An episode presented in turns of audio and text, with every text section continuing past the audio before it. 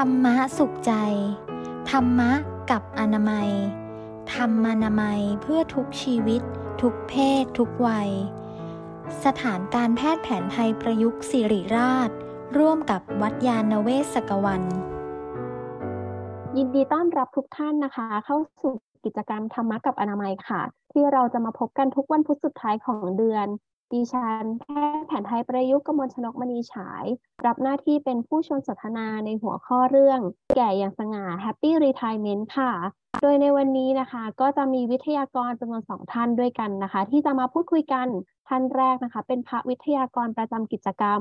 ได้แก่พระครูเมธังกรท่านที่สองนะคะ เป็นอาจารย์จากสถานการแพทย์แผนไทยประยุกต์ค่ะ อาจารย์สมพรหนองบัวดี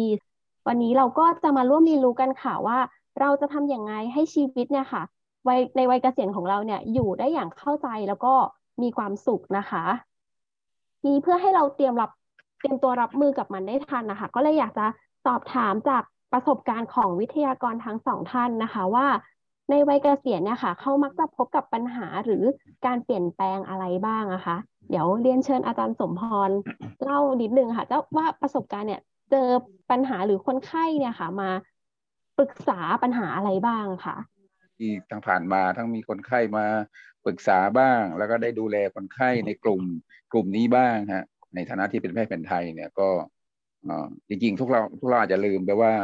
พอเราเกิดมาปุ๊บเนี่ย เราก็คิดว่าเนี่ยเรายังเป็นอะไรเรายังเป็นเด็กใช่ไหมเรายังเป็นเด็กเรายังวัยรุ่น เรายังแบบมีกำลังมีแรงมีอะไรปุ๊บเนี่ยจริง ๆ แล้วเออเราไม่เห็นการเปลี่ยนแปลงของร่างกายนะถ้าทางการแพทย์เนี่ยเขาเปลี่ยนแปลงตั้งแต่ตั้งแต่เด็กๆเลยแหละตั้งแต่เล็กเลยแหละนะบอกพอเกิดมาปุ๊บเนี่ย บางอย่างนะ บางอย่างของร่างกายเนี่ยมันเสื่อมแล้วนะครับในทางการแพทย์เนี่ยบอกชัดเลยอย่างเช่น พวก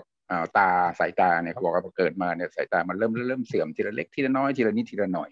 แต่เราก็ความรู้สึกเราก็รู้สึกว่าอายุยังน้อยนะหนึ่งปีสองปีไม่ถึงสิบปี ก็รู้สึกว่าเออยังเด็กยังละอ่อนอยู่อะไรเงี้ยครับโดยถ้าดูแบ่งเป็นช่วงๆเนี่ยนะเขาเรียกว่าจะช่วงวัยหนุ่มวัยหนุ่มสาวนะครับนะไม่เกินสามสิบปีเนี่ยก็รู้สึกมีกำลังวังชาดีแข็งแรงดีนะครับนะพอจะเริ่มสามสิบไป ขึ้นไปแล้วนะเขาเรียกว่าวัยเลขสามขึ้นไปแล้ว ก็รู้สึกเอ้ยมันรู้สึกมันร่างกายมันเหนื่อยง่ายขึ้นแล้วนะแล้วก็ความอดทนแล้วก็เริ่มน้อยลงนะครับนะยิ่งพออายุสักสี่สิบนะ ผมจะไปเป็นช่วงๆแล้วกันสักสี่สิบถึงสี่สิบห้าเนี่ยก็รู้สึกว่าเออรู้สึกเคยกำลังเคยวิ่งเคยเดินเคยขึ้นบันไดหนึ่งขึ้นตึกหนึ่งชั้นสองชั้นไม่เหนื่อยรู้สึกไม่ไหวแล้ว ขึ้นในชั้นเดียวต้องขอหยุดพักในที่อะไรที่พักบันไดก่อนนะครับบางคนก็ก็ต้องเขาเรียกว่าต้อง หยุดอะไรหยุดหายใจยาวๆก่อนนะนะพออายุสักสี่สักห้าสิบขึ้นไปก็ชัดเลยนะเริ่มชัดก็คือเริ่มเริ่มมีความเสื่อมของร่างกายมาเยอะแยะมากมายเลยนะแต่ความเสื่อมที่ชัดเจนที่สุดเนี่ย ก็จังด้านด้านร่างกายนะด้านร่างกายโดยเฉพาะเรื่องเรื่องกล้ามเนื้อเรื่องเรื่องอะไรเรื่องอการเผาผลาญของร่างกายเนี่ยเริ่มเสื่อมเริ่มอะไรชัดขึ้นนะการหิวอาหารการการย่อยกันอะไรจะมีปัญหาตามมาเป็นลำดับเลย เราก็จะ เริ่มแล้วเริ่มหาอยู่หายาหาอะไรต่ออะไรนะถ้าจากประสบการณ์ผมเองเนี่ย ตอนวัยรุ่นหนุ่มสาวช่วงนั้นอะทานอาหารมื้อไหนก็ได้นะครับเขาเรียกว่าไม่ต้องไม่ต้องตรงมื้อก็ได้ ไม่มีท้องอืดท้องเฟ้อไม่มีอะไรเลยบอกอายุขึ้นมาหน่อย แต่ตอนนี้เลขห้าเลยเนี่ยก็รู้สึกว่าไม่ได้แล้วนะพอไปทานทานผิดมื้อหน่อยนะหรือบางทีไปเขาเรียกอะไรไปไปไปทานมื้อหนักๆนะเอาแล้วมีปัญหาอะไรท้องอืดมาแล้วนะครับนะท้องอืดก็ต้องวิ่งหาอยู่หายาแล้วนะครับหรือบางทีก็ ไปทานอะไรเผ็ดหน่อย อะไรที่เปรี้ยวหน่อยรสจัดหน่อยนะครับนะก็เริ่มแหละท้องท้องเสียมั่งมีระบายท้องมีอะไรที่ไม่เคยเกิดนะครับอันนี้คือปัญหาที่เราเจอทางด้านด้านเมื่ออายุเรามากขึ้นนะครับ ก็คือวันนี้ก็เรียกว่ามาชวนกัน มาชวนกันคุยมาชวนกันอ่าเขาเรียกว่ามาเตรียมตัวนะครับ เตรียมตัวนะเราคงไม่รอให้มันเป็นซะก่อน แล้วก็มาแก้ไขนะครับนะจากประสบการณ์ที่เห็นคนที่ ที่มาปรึกษาของผมก็ประมาณนี้ที่ว่า แล้วก็พวกปวดเมื่อยทั้งหลายเนี่ยก็มีมากขึ้นแล้วนะครับนะมีความเสื่อมมีอะไรมากขึ้นลำดับ จากไม่เคยปวดเมื่อยก็เอาแล้วเริ่มปวดแล้วนะจากเคยเดินหนึ่งกิโลสองกิโลเฉยๆตอนนี้ก็ไม่ได้นะเอาแค่หลักร้อยเมตรก็เริ่มเริ่มไหนเริ่มเริ่มปวดเริ่มอะไรมากขึ้นนะครับผมก็ประมาณนี้ก่อนเบื้องต้นครับผม เหมือนได้มิติทางกายหลายระบบเลยนะคะ ที่ว่าเริ่มเปลี่ยนแปลงไป คนเราเริ่มแก่ตั้งแต่เด็กเลยเนาะจนจนแก่ขึ้นเรื่อยๆเนาะแล้วก็เริ่มมีความเสื่อมเกิดขึ้นตามมาทางร่างกายในหลาย ๆ ระบบนะคะ แล้วของทางด้านพ่อคู่เมทางกรล่ะคะ มีคนมาปรึกษาเรื่องของภาวะหลังเกษียณยังไงบ้างคะพอเมื่อกี้อาจารย์สมพรพูดถึงความเสื่อมเนี่ย ก่อนจะนึกถึงโยมที่มาปรึกษาเนี่ย นึกถึงตัวเองก่อนเลยอาจารย์นะโอ้โห จริงอย่างอาจารย์ว่า สายตาก็ไปใช่ครับอะไรนะ ชัดเลยนะร่างกายคนเราเนี่ยพอเราพอเรารู้สึกว่ามันเสื่อมนะครับจริงๆผมใส่แว่นนะ พอดีใส่ตาสั้นเลยต้องต้องถอดแว่นเป็นกันมองไม่เห็น เนี่ย เรา มันจะมีวันหนึ่งใช่ไหมอาจารย์ที่เราเริ่มเริ่มมีแว่นอ่านหนังสืออะใช่ เออ มันเป็น indicator ที่ดีมากเลยนะ ว่า เริ่มแล้วนะมันจะมีวันหนึ่งใช่ไหมที่เราเริ่มรู้สึกว่า เออ ผมเราเริ่มเปลี่ยนสีนะมันจะมีวันหนึ่งที่เราเริ่มรู้สึกว่า เอ๊ผมมันหายไปนะอะไรเงี้ยนะมันมันจะมีวันแห่งความเปลี่ยนแปลง ซึ่งอย่างที่อาจารย์ว่าเนี่ยจริง ๆ มันไม่ได้เกิดขึ้น เฉพาะวันนั้นหรอก แต่ว่ามันค่อยๆเกิดขึ้นมาตลอดใช่ไหมแต่มาก็ชอบ ถามโยมอะเวลาไปเทศว่า เวลาเราไม่เจอเพื่อนสักสิบปียี่สิบปีแล้วมาเจอกันอีกทีเนี่ยนะเจอกันตอนสมัย อ่าทำงานยุ่งๆ แล้วมาเจอกันอีกทีตอนลูกเริ่มโตแล้วอะไรเงี้ยนะแหมเราจะรู้สึกชัดเลยว่าเพื่อนเรานี่แก่ลงไปเยอะเลยนะใช่ในขณะที่เพื่อนก็รู้สึกกับเราแบบนั้นเหมือนกัน ครับหรือบางทีเราไม่เจอกันสักปีสองปีเนี่ยรู้สึกมันมันชัดเลยนะครับอาจารย์นะเออพอพอเรารู้สึกว่ามันเสื่อมเนี่ยไอการมาเตรียมตัวนี่คงสำคัญเพราะฉะนั้นวันนี้เนี่ย ใครยังไม่แก่ หรือยังไม่ทันคิดว่าตัวเองแก่ ก็ต้องเตรียมตัว รับความแก่ใครที่แก่แล้ว ก็จะได้มีเครื่องไม้เครื่องมือ หรือว่ามีองค์ความรู้ในการที่จะดูแลตัวเอง เมื่อกี้อาจารย์สมพรพูดถึงว่า ความเปลี่ยนแปลงทางร่างกายก็เปลี่ยนหลายอย่างหลายระบบ แล้วก็เปลี่ยนอยู่ตลอดเวลาด้วย อีกมุมหนึ่งก็เป็นเรื่องจิตใจเนาะกับกับความรู้ความคิดมุมมองต่อโลกต่อชีวิต ก็เปลี่ยนแปลงไป จริง ๆ อย่างที่เมื่อกี้คุณหมอผู้ดำเนินรายการพูดถึงว่า เราเกษียณอายุเนี่ย สมัยนี้ก็มีมุมมองต่อคำว่าเกษียณหลายแบบเหมือนกันนะ บางท่านเนี่ยก็อยากจะเกษียณเร็วๆนะอยากจะเป็นอิสระจากการทำงาน ในขณะที่บางคนก็รู้สึกว่า โอ้โห พอเกษียณแล้วเหงาเหลือเกินไม่มีอะไรทำมันก็น่าคิดนะอาจารย์นะว่า จริง ๆ แล้วเนี่ยไอ้คำว่างานกับชีวิตเนี่ยมันมันเกี่ยวข้องสัมพันธ์กันยังไง คือถ้าเรารู้สึกว่างานมันเป็นเครื่องหล่อเลี้ยงชีวิต คือทำงานเพื่อหาเลี้ยงชีวิต มันก็ต้องทำอะไม่งั้นชีวิตมันก็อยู่ไม่ได้ แต่ถ้าเกิดว่าสามารถไม่ต้องทำแล้วชีวิตมันดำเนินไปได้ ก็รู้สึกเออ เป็นอิสระจากการทำงานดีเหมือนกัน สมัยนี้เขาก็คิดอย่างนี้กันเยอะนะอาจารย์นะอ่าส่วนบางพวกก็คิดว่างานเนี่ยมันคือคุณค่าของชีวิตแหมถ้าฉันไม่ได้ทำงานนะชีวิตมันเหมือนขาดอะไรไป ชีวิตมันไร้ค่าหน้าเบื่อหน่าย เอาละคราวนี้มันก็ยุ่งคนละแบบ ไอ้ประเภทที่คิดว่าทำงานด้วยความเหนื่อยยากเบื่อหน่าย รอวันเกษียณ ก็รู้สึกว่าไอ้ตอนทำงานนี่ทุกระทมขมขื่นเหลือเกินนะรอวันเกษียณ ส่วนข้างฝ่ายที่คิดว่าชีวิตของฉันคุณค่าของฉันอยู่ที่งานที่ทำพอวันไม่ได้ทำมันก็ทุกนะอาตมาว่าไอ้การเกษียณหรือเปลี่ยนภาวะ จากคนทำงานเป็นคนไม่ทำงานเนี่ย มันก็เป็นจุดเปลี่ยน ต่อมุมมองและคุณค่าของชีวิตอย่างสำคัญทีเดียวละ่ะ ซึ่งก็อยากจะชวนญาติโยมผู้ฟังในรายการวันนี้เหมือนกันว่า เราเองเรามีมุมมองต่อการใช้ชีวิตต่อการทำงาน และการหาเลี้ยงชีวิตยังไง แล้วพอเราวางท่าทีวางความเข้าใจของเราอย่างใดอย่างหนึ่งเนี่ย มันก็จะส่งผลต่อคำว่าเกษียณในความหมายที่ต่างกัน บางคนเนี่ยรู้สึกว่า เราเตรียมความพร้อมมาดี อาจจะมีความสุข ทั้งก่อนเกษียณและหลังเกษียณก็ได้นะ คุณค่าของเราในช่วงก่อนเกษียณคืออะไร คุณค่าหลังเกษียณคืออะไร เอาละในส่วนของร่างกายที่มันเสื่อมไปก็ต้องดูแล ซึ่งเดี๋ยวเราคงได้คุยกันในรายละเอียด ส่วนในฝั่งจิตใจก็ต้องตั้งคำถามแหละว่า การที่เราใช้ชีวิตดำเนินมาเนี่ยจากเด็กจนเป็นหนุ่มสาว จากนักเรียนนักศึกษามาเป็นผู้ฝึกงาน จนกลายเป็นผู้ชำนาญการ จนกลายเป็นผู้ที่เกษียณอายุ อาจจะเป็นที่ปรึกษาของหน่วยงานต่างๆ เนี่ยมันมีความรู้มีความสามารถมีประสบการณ์ในชีวิต มันจะเอาสิ่งเหล่านี้มาเป็นประโยชน์ มาสร้างคุณค่า มาเสริมแรงให้กับเราได้ยังไง เพราะฉะนั้นอาตมาคิดว่าถ้าเปิดประเด็นวันนี้เนี่ย ก็ในฝั่งจิตใจเนี่ยก็คงต้องตั้งคำถามอย่างนี้แหละว่า เราอาจจะมีทั้งความสุขความทุกข์มีความเบื่อหน่ายมีความเหงา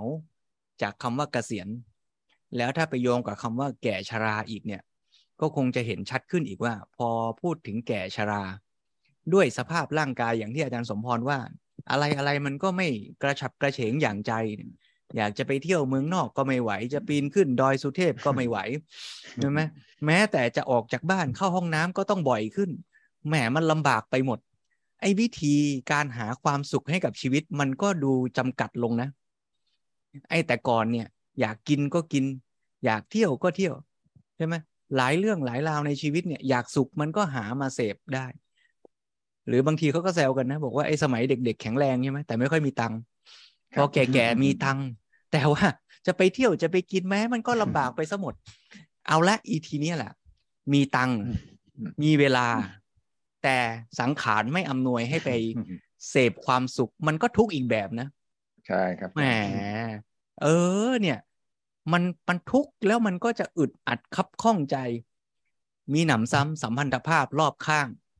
ลูกหลานจากแต่ก่อนนะใครๆก็เข้าหา ลูกน้อง คนก็เข้าหา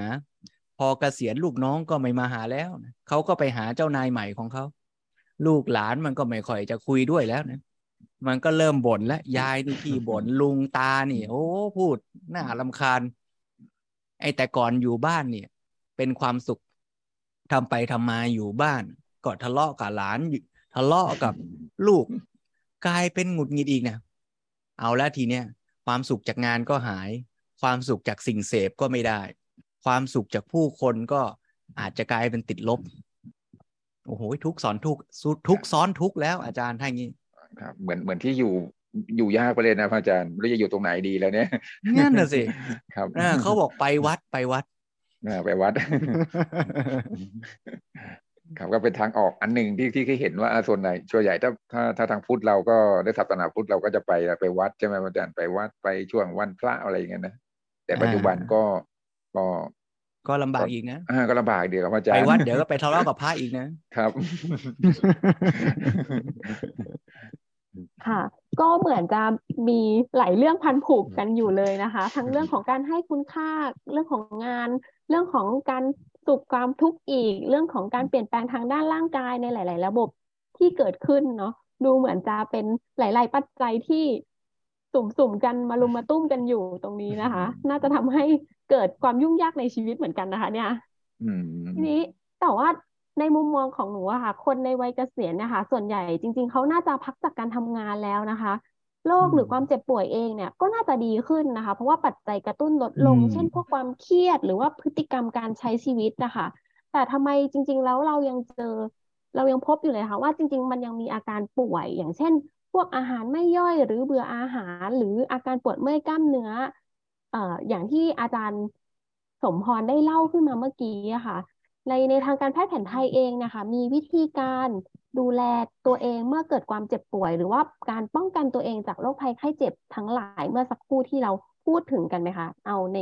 มิติของทางกายก่อนละกันค่ะ อืมนะพูดถึงนะมาถึงที่คุณหมอออยถามมาว่าเมื่อเราพายุมากขึ้นนะครับนะ ก็มีหลายมิติที่ที่อะไรที่พี่เปลี่ยนแปลงนะที่ชัดที่สุดนะที่ชัดที่สุดอย่างที่ผมเคยพูดตอนแรกว่าทางกายเนี่ยชัดมาก นะทางกายชัดมากทางใจก็จะตามมานะซึ่งทางกายก็มีหลายระบบมากหลาย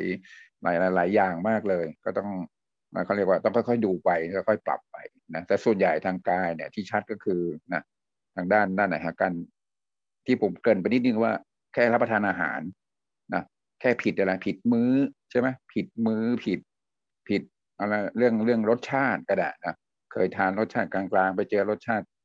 ที่จัดขึ้นที่เผ็ดขึ้นที่มากขึ้นนะหรือบางทีอาหารที่ไม่เคยได้เคยเคยรับประทานเนี่ย เราจะรู้สึกชัดแล้วว่าเฮ้ยกระเพาะลำไส้เนี่ยเนี่ยเรารู้สึกว่ามันมันมันเหมือนเหมือนไม่ถูกอะไม่ใช่ไม่ถูกปากอย่างเดียวนะมันเหมือนกระเพาะลำไส้มันก็ไม่รับไปด้วย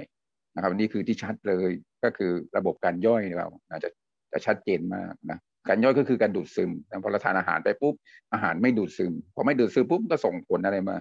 ร่างกายก็เหมือนขาดเหมือนขาดอาหารเหมือนขาดสารอาหาร ทานเยอะก็จริงแต่ว่า มันเอาไปใช้ไม่ได้นำไปใช้ไม่ได้นะผลสุดท้ายมันก็ร่างกายก็ตอบสนองมาอย่างนู้นอย่างนี้มา ที่ชัดเจนที่สุดก็คือจะเป็นเกี่ยวกับท้องอืดท้องเฟ้อนะครับนะสังเกตเดี๋ยวพอพอเราอายุมากขึ้นนะพอทานอาหารอ่าโดยเฉพาะที่ย่อยยากนะจะรู้สึกว่าโอ้มันอึดอัดอยู่นานหลายชั่วโมงหลายหลายเขาเรียกหลายเวลาเลยแหละ กว่าจะรู้สึกมันย่อยรู้สึกรุ่นโล่งขึ้นอะสบายท้องขึ้นนะครับเนี่ยคือระบบการการย่อยเราเนี่ยค่อนข้างลดแล้วนะ เราต้องรู้ตัวเองว่าพออายุมากขึ้นระบบการย่อยเราเริ่มเริ่มเสื่อมไปตามเลยตามตามสภาพตามวัยของของของเขาเรียกว่าการใช้งานที่ค่อยๆเพิ่มขึ้นนะครับก็ที่ชัดเจนในเรื่องการการย่อยนะฮะซึ่องการย่อยเรื่องเรื่องอาหารเนี่ย มันก็มีทางแพทย์แผนไทยอะมันก็มีวิธีการช่วย อ่า มีวิธีการทำไงฮะให้มันมันไม่ไม่รุนแรงนะหรือสามารถบางทีก็คือ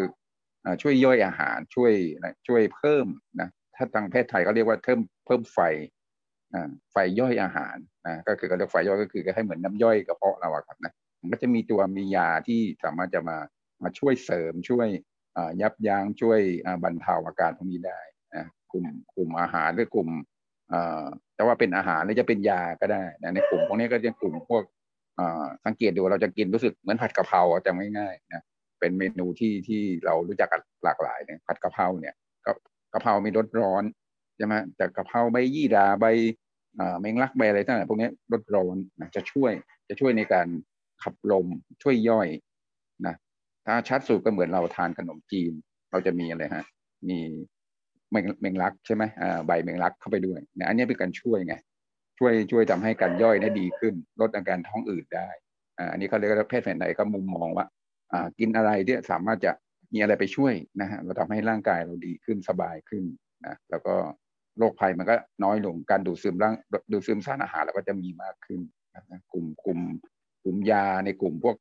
กระเพาะลำไส้เนี่ยส่วนใหญ่คือยาพวกช่วยย่อยอที่ออกฤทธิ์ร้อนๆนะครับ ก็จะทำให้เราสบายท้องมากขึ้นครับทางด้านด้านด้านด้านด้านอะไรด้านทางเดินอาหารนะครับนะอีกอันหนึ่งก็คืออย่าอย่าทานอาหารที่มันมาเขาเรียกอะไรมันมันย่อยยากเกินไป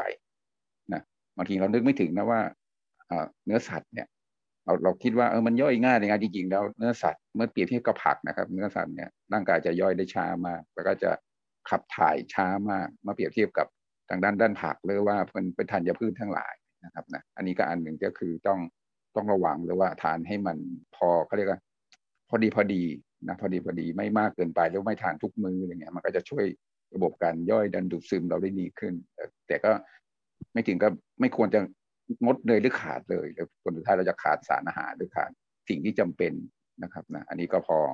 เอ่อพอจะปรับตรงนี้ได้นะครับนะ ทางด้านทางเดินอาหารก็ก็ประมาณนี้นะครับนะ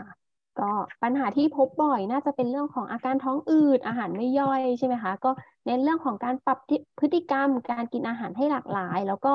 เรื่องของการใช้ยาสมุนไพรลดร้อน กรณีที่มีอาการท้องอืดใช่ไหมคะในการที่จะดูแลตัวเองเบื้องต้นเนาะ ค่ะอีกอย่างหนึ่งที่พบบ่อยค่ะ ผู้สูงอายุมักมาที่คลินิกด้วยอาการปวดเมื่อยค่ะ มัน เออส่วนใหญ่จะแบบปวดเมื่อยชาอ่อนแรงเนี้ยค่ะ เป็นปัญหาที่พบได้เยอะมากๆเลยค่ะ อาจารย์มีความเห็นตรงนี้ยังไงบ้างคะอ๋อถ้าถ้าถ้าเปรียบเทียบนะ ระวังท้องอืดปวดเมื่อยหรือว่าวิงเวียนอะไรทั้งหลายเนี่ยปวดเมื่อยในส่วนใหญ่ก็คือคนไข้มักจะวิ่งมาหาเราก่อนนะครับนะก็คือมันจะเป็นตัวเด่นๆ อันหนึ่ง นะครับถึงแม้ปวดเมื่อยเนี่ยจะไม่ถึงอะไรไม่ถึงแบบ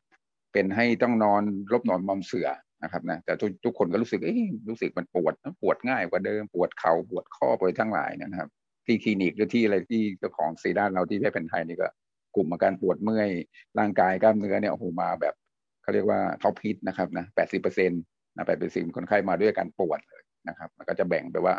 ส่วนไหนใช้มากใช้น้อยทุกคนก็จะปวดต่างกันไปนะครับ แต่ถ้าตามตามวัยตาม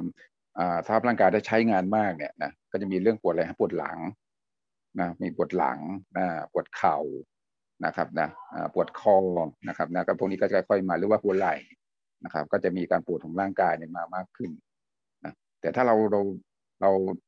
เราพอรู้เมื่อร่างกายเราเป็นไงครับ ใช้มานะใช้มานานและใช้มาหนักเนี่ยนะ ถ้าเราไม่ไม่รู้จักถนอมนะครับนะในส่วนต่างๆ โดยเฉพาะโครงสร้างโครงสร้างเฉพาะโดยเฉพาะเรื่องกระดูกกล้ามเนื้อนะครับเส้นเอ็นพวกนี้นะจะทำให้เราเจ็บป่วยได้ง่าย หรือบางทีก็เขาเรียกว่ารบกวนรบกวนทำให้เราปวดเราต้องไปทานยาทานอะไรผลสุดท้ายก็ผลพวงตามมาอีก ทานยามากกับกัดกระเพาะอีก เป็นโรคไตโรคอะไรตามมาอีกนะครับเนี่ยก็คืออทางด้านกล้ามเนื้อกระดูกเส้นเอ็นเนี่ยกก็เป็นเขาเรียกปัญหาหลักของกลุ่มสูงอายุเลย หรือว่ากลุ่ม จริงไม่ถึงสูงอายุหรอกอายุเมื่ออายุมากขึ้นนะครับนะก็อาการพวกนี้นะจริงๆเราสามารถชะลอได้นะเราสามารถชะลอได้ แต่จะให้มันหายไปเลยเนี่ยอาจจะยากชะลอได้ทำให้ลดอาการปวดเนี่ยสามารถเราสามารถจะช่วยหรือบรรเทาได้แล้วก็ให้ปลอดภัยได้นะครับ ทางแพทย์แผนไทยก็มีหลากหลายวิธีนะครับ มีทั้งการนวดการอยู่ยาอะไรก็มีนะแล้วที่สำคัญที่สุดเขาบอกว่าออกกำลังกายเนี่ยสำคัญที่สุดนะเรามักจะมองมองแล้วมองข้าม นะครับถ้าไม่เจ็บป่วยก็ไม่ออกกำลังกายอย่างนี้นะครับนะอันนี้ก็ก็เป็นสิ่งหนึ่งที่ที่พวกเราอาจจะลืมไปนะครับนะเหมือนวันนี้จะมีตัวอย่างการออกกำลังกายมาด้วยนะคะใช่ไหมคะอาจารย์อ่าใช่ใช่จะมีตัวอย่างออกกำลังกายนิดนึงนะครับนะอันนี้คือเรียกออกกำลังกายลักษณะนี้เขาเรียกว่าเหมาะสำหรับคนที่สูงวัยหน่อยนะครับนะคือเราไม่ต้องไปวิ่งไปเล่นอะไรนะมากมายนี่เขาเรียกว่าเป็นลักษณะการเดินก้าวนะ อของอาจารย์ท่านหมออวยเนี่ยท่านท่านเรียกว่าตารางเก้าช่อง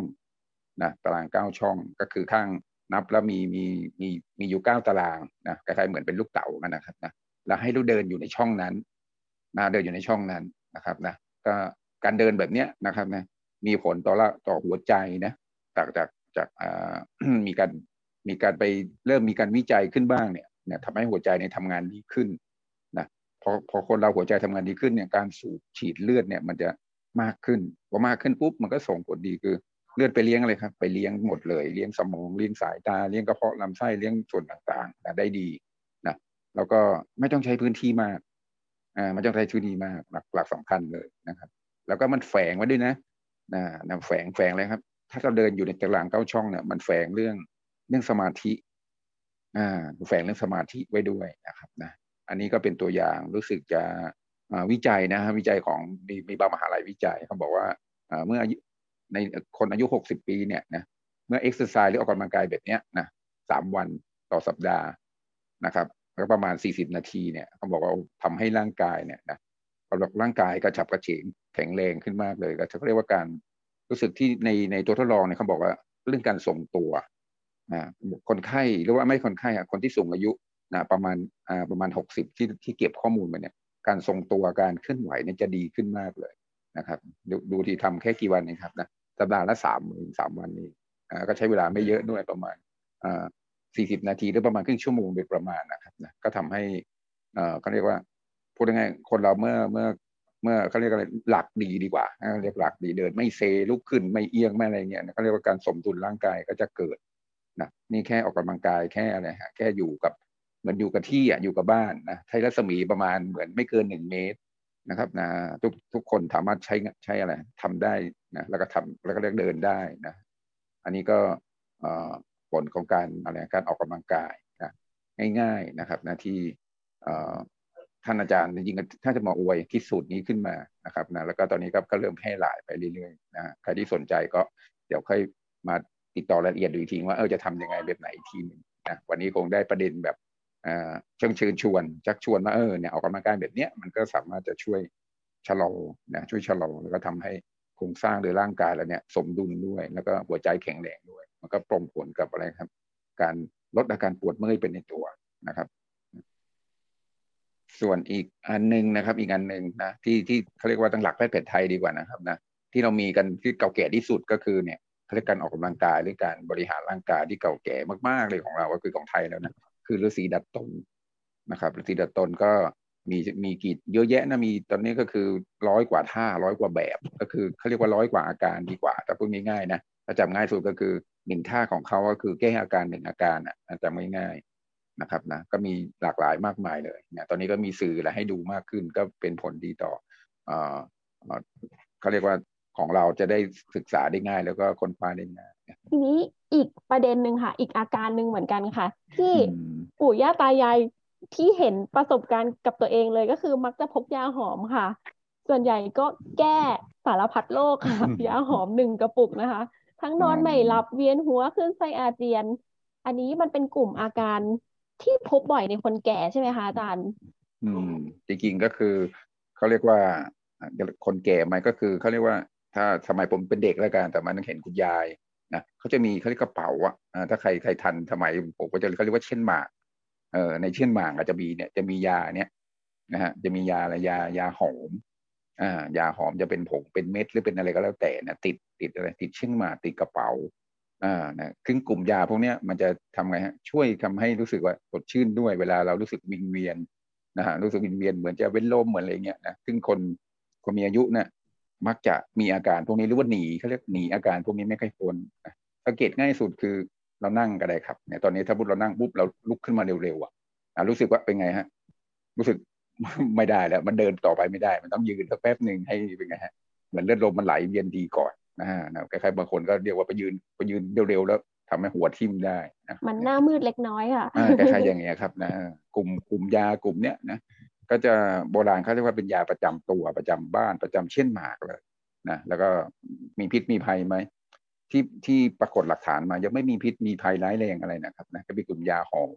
นะยาหอมตัวนี้ก็มีเยอะแยะมากมายหลายหลายยี่ห้อจะจำหลับนะเขาเรียกกันภาพรวมคือยาหอมนะสมัยนี้ก็ทำอะไรทำเป็นเม็ดทำอะไรให้ทานง่ายขึ้นนะครับ กลุ่มยาพวกนี้ก็จะช่วยช่วยอะไรฮะช่วยทำให้สดชื่นด้วย แล้วทำให้เลือดลมเนี่ยไหลเวียนดีขึ้นนะครับ ซึ่งที่ผมเคยไปอ่านลึกๆเนี่ยก็คือยายาแบบนี้เขาเรียกมันออกฤทธิ์ได้เร็วนะออกฤทธิ์ได้เร็วมากนะฮะเร็วว่าคล้ายเหมือนพอดมเข้าไปพอทานเข้าไปปุ๊บออกฤทธิ์ได้ได้เขาเรียกว่าสดรู้สึกสดชื่นขึ้นมาทันทีเลยนะครับนะซึ่งในกลุ่มยากลุ่มพวกนี้ยาพวกนี้เขาเรียกว่ายากลุ่มออกแนว กลุ่มสุขุมร้อนนะครับสุขุมร้อนนะแล้วก็ก็เรียกว่ามีหอมเย็นเข้ามาด้วยมีอะไรพิมพ์เสนกระบูนมีเกสรดอกไม้เข้ามาทำให้รู้สึกว่าสดชื่นขึ้น เรื่องของอาการเจ็บป่วยทางกายเนี่ยอาจารย์สมพรอยากแบบมีประเด็นไหนเพิ่มเติมอีกไหมคะ เรื่องของการเจ็บป่วยทางกายที่เจอได้บ่อยในผู้สูงอายุอย่างเงี้ยค่ะ อืม ก็คือจริงๆเขาเรียกปัญหาหลักอะปัญหาหลักของพอเราอายุมากขึ้นอะนะเจ็บปวดที่ชัดสุดก็คือทางกายนะครับนะก็คือก็อยากให้ทุกคนนะเขาเรียกว่าให้ให้มัดระวังนะแล้วก็เขาเรียกว่าอย่าประมาทนะอย่าประมาทอย่าคิดว่ายังอะไรนะ ยังหนุ่มสาวอยู่ยังยังยังยังยังอะไรยังมีเลี้ยวแรงอยู่นะครับนะเขาเรียกว่าต้องเตรียมอะต้องเตรียมนะเขาบอกร่างกายนะฮะนะบอกว่าถ้าไม่ใช้งานเนี่ย มันยิ่งอะไรยิ่งฟอยิ่งยิ่งเรียกยิ่งเสื่อมอะเขาเรียกใช้ใช้แต่ใช้แบบพอดีนะแล้วก็ดีที่สุดของทำให้กล้ามเนื้อเส้นเอ็นแข็งแรงที่สุดคือการออกกำลังกายนะการออกกำลังกายนะก็คือไอ้คำนี้ก็เรียกว่าใช้ใช้ได้ตลอด ออกกำลังออกกำลังกายเนี่ย ทำให้เลือดมันเรียกว่าเลือดมันสูบฉีดมากขึ้น ก็ทำให้กล้ามเนื้อเส้นเอ็นตรงนั้นน่ะ มันเป็นไงครับ มันก็ได้รับอาหารน่ะใช่ไหมเหมือนเหมือนเราได้อาหารแล้วกันเหมือนต้นไม้ได้อาหารได้น้ำมันก็จะไงฮะเจริญเติบโตไม่ไม่ยอมไม่เหี่ยวเฉาไม่ไม่ไม่อะไร ไม่ไม่ไม่ไม่ตายง่ายตายไวนะครับ อายุมันก็พูดง่ายมันก็ยืนนั่นแหละนะก็พูดง่ายๆยืนเหมือนกันนะครับนะการที่ได้ได้ออกกำลังกายได้ได้ได้เขาเรียกว่า ด้วยวิธีไหนก็ได้นะจะทำให้ชีวิตเป็นไงฮะก็ยืนยาวขึ้นแล้วก็สุขสบายขึ้นนั้นเจ็บป่วยก็จะเป็นไงจะน้อยลงนะครับนะอันนี้ถือว่าว่าสำคัญนะครับว่าสำคัญก็ส่วนใหญ่เน้นการออกกำลังกายเพื่อกระตุ้นการไหลเวียนเลือดลมในร่างกายนะคะทำให้เลือดลมไหลเวียนได้ดีขึ้นนะคะ ก็เป็นการดูแลร่างกายทางหนึ่งนะคะ แต่ทีนี้ตั้งแต่ต้นเลยค่ะ พระอาจารย์ฝากประเด็นไว้นะว่า มันมีหลายปัจจัยมากเลย ที่มันเกิดการเปลี่ยนแปลงขึ้นทั้งเรื่องของคุณค่างาน ความสุขความทุกข์ปัจจัยอื่น ๆ ที่ส่งผลให้มันเกิดการเปลี่ยนแปลงทั้งทางด้านจิตใจแล้วก็สังคมเนี่ยค่ะ อันนี้พระอาจารย์มีแนวทางในการดูแลตรงนี้ยังไงบ้างคะคือถ้าอย่างอาจารย์สมพรชวนให้เราดูแลกายเนี่ย ก็ฝั่งจิตใจก็คงต้องดูแลและเตรียมพร้อม เช่นเดียวกันเนาะนะคือว่าถ้าเราดูแลร่างกายให้มันมีความพร้อมที่จะใช้งานได้ มันก็อยู่กับเรานานหน่อย อันนี้ในฝั่งจิตใจเนี่ยมันมันเหมือนกลับกันหน่อย คือถ้าถ้าใจเราไปพยายามคาดหวังอยากได้มากกับสิ่งทั้งหลายอะ่ะ พอวันที่มันไม่ได้อะ่ะ มันก็จะลำบากหน่อยทุกหน่อย มันเลยกลายเป็นว่า เราต้องกลับมาเตรียมตัวและเตรียมใจเราว่า วันหนึ่งไอ้ร่างกายเราเนี่ย ถึงแม้ว่ามันจะเราจะดูแลเขาดีแค่ไหนก็ตามอะนะคือย้ำว่าควรต้องดูแลนะ ไม่ได้ว่าพูดว่าไม่ควรดูแล แต่ว่าเตือนตัวเองไว้นิดว่า ไม่ว่าเราจะดูแลเขายังไงเนี่ย สุดท้ายอะเขาก็ต้องเสื่อมอย่างอาจารย์ว่าเมื่อกี้สุดท้ายอะเขาก็จะต้อง เจ็บปวด หรือบางครั้งมันก็เสื่อมสภาพใช้การไม่ได้ คราวนี้ถ้าเกิดว่าเราเอาความสุขในชีวิตของเราไปฝากไว้กับสิ่งใดสิ่งหนึ่ง แล้วสิ่งนั้นเนี่ยมันเสื่อมมันไม่ให้ความสุขแก่เราอะเราก็จะทุกข์ ถ้าเราเอาความสุขเราไปฝากไว้กับกาย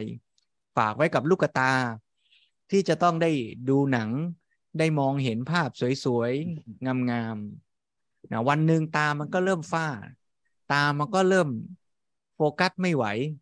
ทั้งสั้นทั้งยาว ทั้งเป็นฝ้าทั้งเป็นต้อ จะมองจะดูมันก็ไม่สนุกไม่ชัด ไอ้ความสุขที่จะได้จากตามันก็จะหมดไปเนี่ย ถ้าเราเอาความสุขไปฝากไว้กับหู ว่าจะต้องได้ยินได้ฟังเสียงเพลง เพราะๆเสียงดนตรีนะ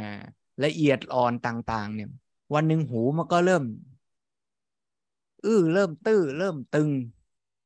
มันฟังเสียงเพลงมันก็ไม่ชัดเหมือนเดิม โอ้ยเรื่องรสอาหารนี่ยิ่งชัดเลยใช่ไหมโยมอ่าถ้าเราเอาความสุขของชีวิตไปฝากไว้กับอร่อยอร่อยนะรสชาติอาหาร ชั้นเลิศชั้นยอดต่างๆ พอชักแก่ตัวไปนี่ กินอะไรมันก็ไม่ค่อยอร่อย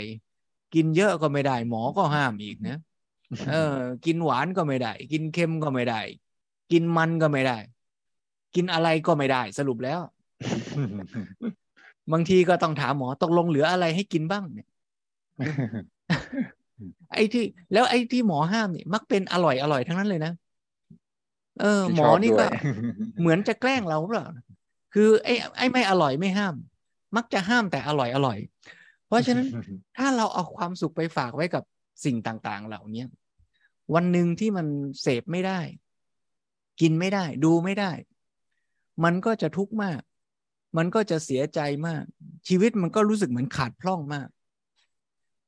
เราก็คงจะต้องพัฒนาและหาความสุขในรูปแบบอื่น ๆ ให้กับชีวิตบ้าง ความสุขที่เราเอาชีวิตเราไปฝากไว้เนี่ย อันหนึ่งที่ ชัดเด่นที่สุดก็คือเรื่องที่ว่าเนี่ยในภาษาพระก็เรียกว่ากามาสุขคือสุขจากสิ่งที่เราได้ทางตาหูจมูกลิ้นกายคือประสาทสัมผัสต่างๆ เนี่ยนะมันก็ดีแหละ มันก็หล่อเลี้ยงชีวิตให้เรากระชุ่มกระชวยมีสีมีสัน แต่ว่ามันก็มีโทษหลวงพ่อสมเด็จเนี่ยพูดไว้เขียนไว้ในหนังสือพุทธธรรมนี่ว่าการมาสุขเนี่ยมีข้อเสียคือมันมีข้อดีนะ แต่มันก็มีข้อเสียตรงที่ว่า มันเป็นความสุขประเดี๋ยวประดาวที่ มาแป๊บเดียวแล้วก็จากไป แต่ว่าจะทิ้งรอยอาลัยไว้แสนนาน ถ้าเราได้ลองสัมผัส ลิ้มชิม รสชาติหวานหอมของอาหารรสเลิศ ได้ไปดูได้ไปชมเมืองนอกเมืองนาที่สวยสดงดงามตราตรึงใจ ได้ยินเสียงไพเราะของคนที่เคยรักเราอยู่กับเรา วันนี้เสียงนั้นหาฟังไม่ได้แล้วไอ้การระลึกนึกถึง มันก็ทำให้เรายิ่งเศร้าโศกเสียใจ ถ้าเราไปยึดติดผูกพันมั่นหมายกับไอ้สุขชนิดนี้ เพราะฉะนั้นถ้าเราจะมีความสุขประเภทนี้ ไม่ว่าตอนที่เรายังหนุ่มสาว หรือแม้ขณะนี้เราจะมีอายุเท่าไรก็ตามเนี่ย สุขที่เราได้นะวันนี้ก็อย่าไปเผลอยึดติดกับมัน ก็รู้ว่าเออมันได้ มันสุขมันอร่อย แต่อย่าไปเผลอยึดว่าพรุ่งนี้ฉันจะต้องได้ อย่าไปเผลอหลอกตัวเองว่า ฉันจะได้สุขอย่างนี้ตลอดไป รู้แล้วก็ปล่อยมันบ้าง สุขแล้วก็อย่าไปยึดมันนักใช่ไหมแล้วเราก็มาฝึกพัฒนาความสุขอย่างอื่น ให้มันประณีตยิ่งขึ้น เป็นอิสระมากขึ้น ก็คือความสุขที่เกิดจากการที่เราพัฒนาภายในของเรา ถ้าพูดอย่างย่อๆสั้น ๆ วันนี้ก็คือ มันมีสุขที่เราเรียกร้องเอาจากข้างนอก กับสุขที่เราสร้างจากข้างใน สุขจากข้างนอกเนี่ยอย่างหยาบก็คือการมาคุณอย่างว่า ถ้าเกิดว่าละเอียดไปยิ่งขึ้น ก็อาจจะเป็นสุขจากผู้คนรอบข้าง สุขจากการทำการงานมีประโยชน์ สุขจากการได้อยู่กับธรรมชาติ อยู่กับสิ่งแวดล้อมอยู่กับต้นไม้ที่เราปลูกที่เราดูแล ก็จะเห็นว่ามันก็ค่อยๆพัฒนารูปแบบความสุข ถ้าเรามีรูปแบบหรือช่องทางในการได้ความสุขที่หลากหลายขึ้น สุขจากการได้อยู่กับผู้คนสุขในการได้คุยกับลูกกับหลานสุขในการปลูกต้นไม้ สุขในการทำการงานหน้าที่เป็นประโยชน์เป็นที่ปรึกษา เขียนตำรับตำรา สุขจากการอ่านหนังสือ มันก็จะมีช่องทางในการหาความสุขที่หลากหลายขึ้น แต่ถึงอย่างไรก็ตามทั้งหมดเนี้ยทั้งกลุ่มเนี้ยก็ยังเป็นสุขที่อาศัยปัจจัยภายนอกอยู่ดี คือสุขจากการอ่านหนังสือ ถ้าวันหนึ่งตาไม่ดีก็อ่านไม่ไหว สุขจากการอยู่กับผู้คนลูกหลานวันหนึ่งลูกหลานมันไม่ว่างมานั่งคุยกับเราก็เหงาอยู่ดี เพราะฉะนั้น ไอ้สุขทั้งหมดเนี่ยสุขจากภายนอกเนี่ยมันมีข้อจำกัด แต่ถามว่าดีไหมดีมันก็มีข้อดีนะแล้วก็พยายามให้มันหลากหลายและประณีตมากขึ้น คราวนี้สุขอีกฝั่งหนึ่งก็คือสุขจากภายในที่เราสร้างขึ้นได้เอง สุขจากในใจเราถ้าถ้าเราฝึกพัฒนาสุขชนิดนี้ในใจเราไว้มากขึ้นเท่าไหร่ เราก็จะเรียกร้องและเฝ้ารอสุขจากภายนอก น้อยลงเท่านั้น สุขจากภายในคืออะไรล่ะ สุขจากภายในก็คือ สุขจากการที่เราได้มีใจสงบ สุขจากการที่เราได้มีการประพฤติกายวาจาที่ดีงามระลึกนึกถึงตัวเองแล้วก็รู้สึกอิ่มเอมภูมิใจ สุขจากการที่เราทำความดีช่วยเหลือเกื้อกูลผู้คนทั้งในอดีตทั้งในปัจจุบัน เมื่อเราระลึกนึกถึงตัวเราเราก็รู้สึกยิ้มแย้ม อิ่มเอม มีความสุขกับตัวเราได้ เพราะฉะนั้นไอ้การพัฒนาความสุขจากภายในเนี่ย ถ้าว่ากันถึงที่สุดก็คือสุขจากการปรุงแต่งจิตให้ดีงามรู้จักคิด รู้จักวางใจ รู้จักทำใจให้สงบนะแม้ว่าถึงวันหนึ่งนอกจากจะไม่แค่แก่นะ ป่วยนอนอยู่บนเตียงผู้ป่วยเนี่ย เราก็ยังอาจจะหาความสุขได้ แม้แค่หลับตาแล้วหายใจเข้าแล้วหายใจออกก็ได้ เพราะฉะนั้นความสุขชนิดนี้ก็เป็นเรื่องที่ควรจะค่อยๆ ฝึกหัด เสริม เติมเป็นอีกออปชันหนทางของความสุขในชีวิตไว้บ้าง ไอ้ความสุขอย่างแรกนั้นเนี่ย ก็ดีตราบใดที่มันยังหาได้ทำได้ ก็มีความสุขไม่ได้ห้ามไม่ได้ว่า เป็นเรื่องจะต้องไปหยีดกั้น หรืออบังคับว่าต้องไม่ แต่ว่าโดยธรรมชาติเมื่อมันได้พบความสุขอย่างอื่นที่ประณีตขึ้น หาได้ง่ายขึ้น ไอการที่จะไปเรียกร้องเอาสุขชนิดแรก มันก็อาจจะมีความต้องการหรือว่ามีความยึดติดน้อยลงไปเองหลวงพ่อสมเด็จท่านก็เปรียบเทียบเหมือนกับว่าเด็กที่เล่นของเล่น พอเจอของเล่นที่มันสนุกกว่าแล้วเนี่ยไอของเล่นอย่างเดิมที่เขี่ยดินเขี่ยทรายเนี่ยมันแต่ก่อนมันก็สนุกนะ แต่พอมันได้เล่นเกมเล่นคอมพิวเตอร์เล่นอะไรที่มันสนุกกว่าแล้วเนี่ยการเขี่ยดินเขี่ยทรายมันก็ดูไม่ค่อยน่าตื่นเต้นไม่ค่อยน่าสนุกแล้วล่ะ ราะฉะนั้นไอ้ความสุขจากภายในความสุขที่เราสร้างขึ้นได้เองเนี่ยมันก็อาจจะคล้ายกันอย่างนั้น คือถ้าเราเริ่มฝึก แล้วเรามีความสุขอย่างนั้น มีความสุขจากความสงบ มีความสุขจากการที่ได้กลับมาอยู่กับตัวเอง มันก็อาจจะทำให้เราเรียกร้องการที่จะต้องไขว่คว้าหาอาหารอร่อยไขว่คว้าหาเสียงพูดคุยของคนที่เรารัก พึ่งพาลูกหลานที่จะต้องพาเราไปเที่ยวไปกิน ก็อาจจะน้อยลง อ่าเพราะฉะนั้นเรื่องพวกนี้เนี่ยก็ต้องฝึกเตรียมตัวเหมือนกันนะนอกจากจะเตรียมร่างกายให้แข็งแรงแล้วก็ต้องเตรียมใจให้มีช่องทางหาความสุขที่หลากหลายและประณีตยิ่งขึ้นด้วยนะซึ่งจริง ๆ ก็ฝึกซ้อมลองดูได้นะ อย่างพระพุทธเจ้าตั้งคำถามถามมีคนไปถามพระพุทธเจ้าว่าพระพุทธเจ้ากับพระราชาเนี่ยใครมีความสุขมากกว่ากัน พระพุทธเจ้าก็ถามถามย้อนกลับว่า แล้วพระราชาเนี่ย ถ้าให้มานั่งอยู่ในป่า เงียบๆไม่มีวัง ไม่มีอาหารอร่อย ไม่มีสนมกำนันไม่มีดนตรีเนี่ย สุขได้ไหมล่ะถ้าไม่ได้เนี่ย มันอาจจะไม่ใช่วัดกันว่าใครสุขกว่ากัน แต่มันอาจจะต้องถามว่าใครสุขง่ายกว่ากันด้วย ถ้าเงื่อนไขความสุขเรามันคอมพลิเคทอย่างนี้แล้วมันจะต้องมีมากกว่าคนนั้น แล้วมันจะต้องเจ๋งกว่าคนโน้น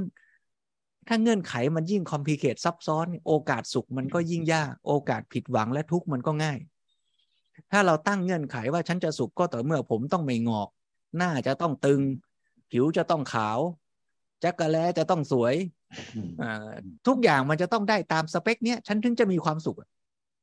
แล้วถ้าอะไรมันไม่เป็นไปอย่างนั้นมันก็ทุกข์คนผมงอกนี่ทุกข์ไม่เท่ากันนะอาจารย์นะใครที่ หลอกตัวเองไว้เยอะว่า เออ มันจะต้องไม่งอกไอ้วันที่งอกนี่ โอ้โหเครียด จะเป็นจะตายเลยเนี่ยมาแต่ถ้าเกิดเราเตรียมตัวเตรียมพร้อมไว้เนี่ย มันก็ทุกน้อยหน่อย เพราะฉะนั้นไอ้เรื่องความสุขเนี่ย มันก็อยู่ที่ใจเราด้วยว่า เราตั้งเงื่อนไขความสุขในชีวิตยังไง ถ้าเงื่อนไขเราน้อยอย่างพระพุทธเจ้ายกตัวอย่างพระองค์เองนี่อยู่กลางป่า แม้นั่งนิ่งๆเฉยๆอยู่คนเดียวก็สุขได้ ไม่ต้องมีดนตรี ไม่ต้องมีสนมกำนันไม่ต้องมีทรัพย์สินสลิงคารอะไรมากมาย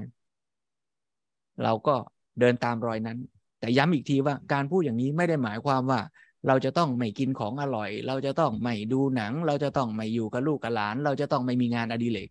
เราก็มีเท่าที่มันทำได้ ดีที่สุดเท่าที่มันทำได้ แต่อย่าไปยึดติดกับมันหลวงพ่อสมเด็จก็เลยสรุปหลักการเกี่ยวกับการพัฒนาความสุขเนี่ยไว้ให้ ใช้ในการฝึกตัวเราเองเนี่ย อันที่หนึ่งก็คือว่าไม่สร้างทุกข์ทับถมตนที่ไม่เป็นทุกข์ไม่หาเรื่อง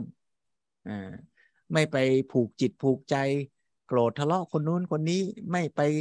คาดหวังอยากให้มันได้อะไรที่มันเกินกำลัง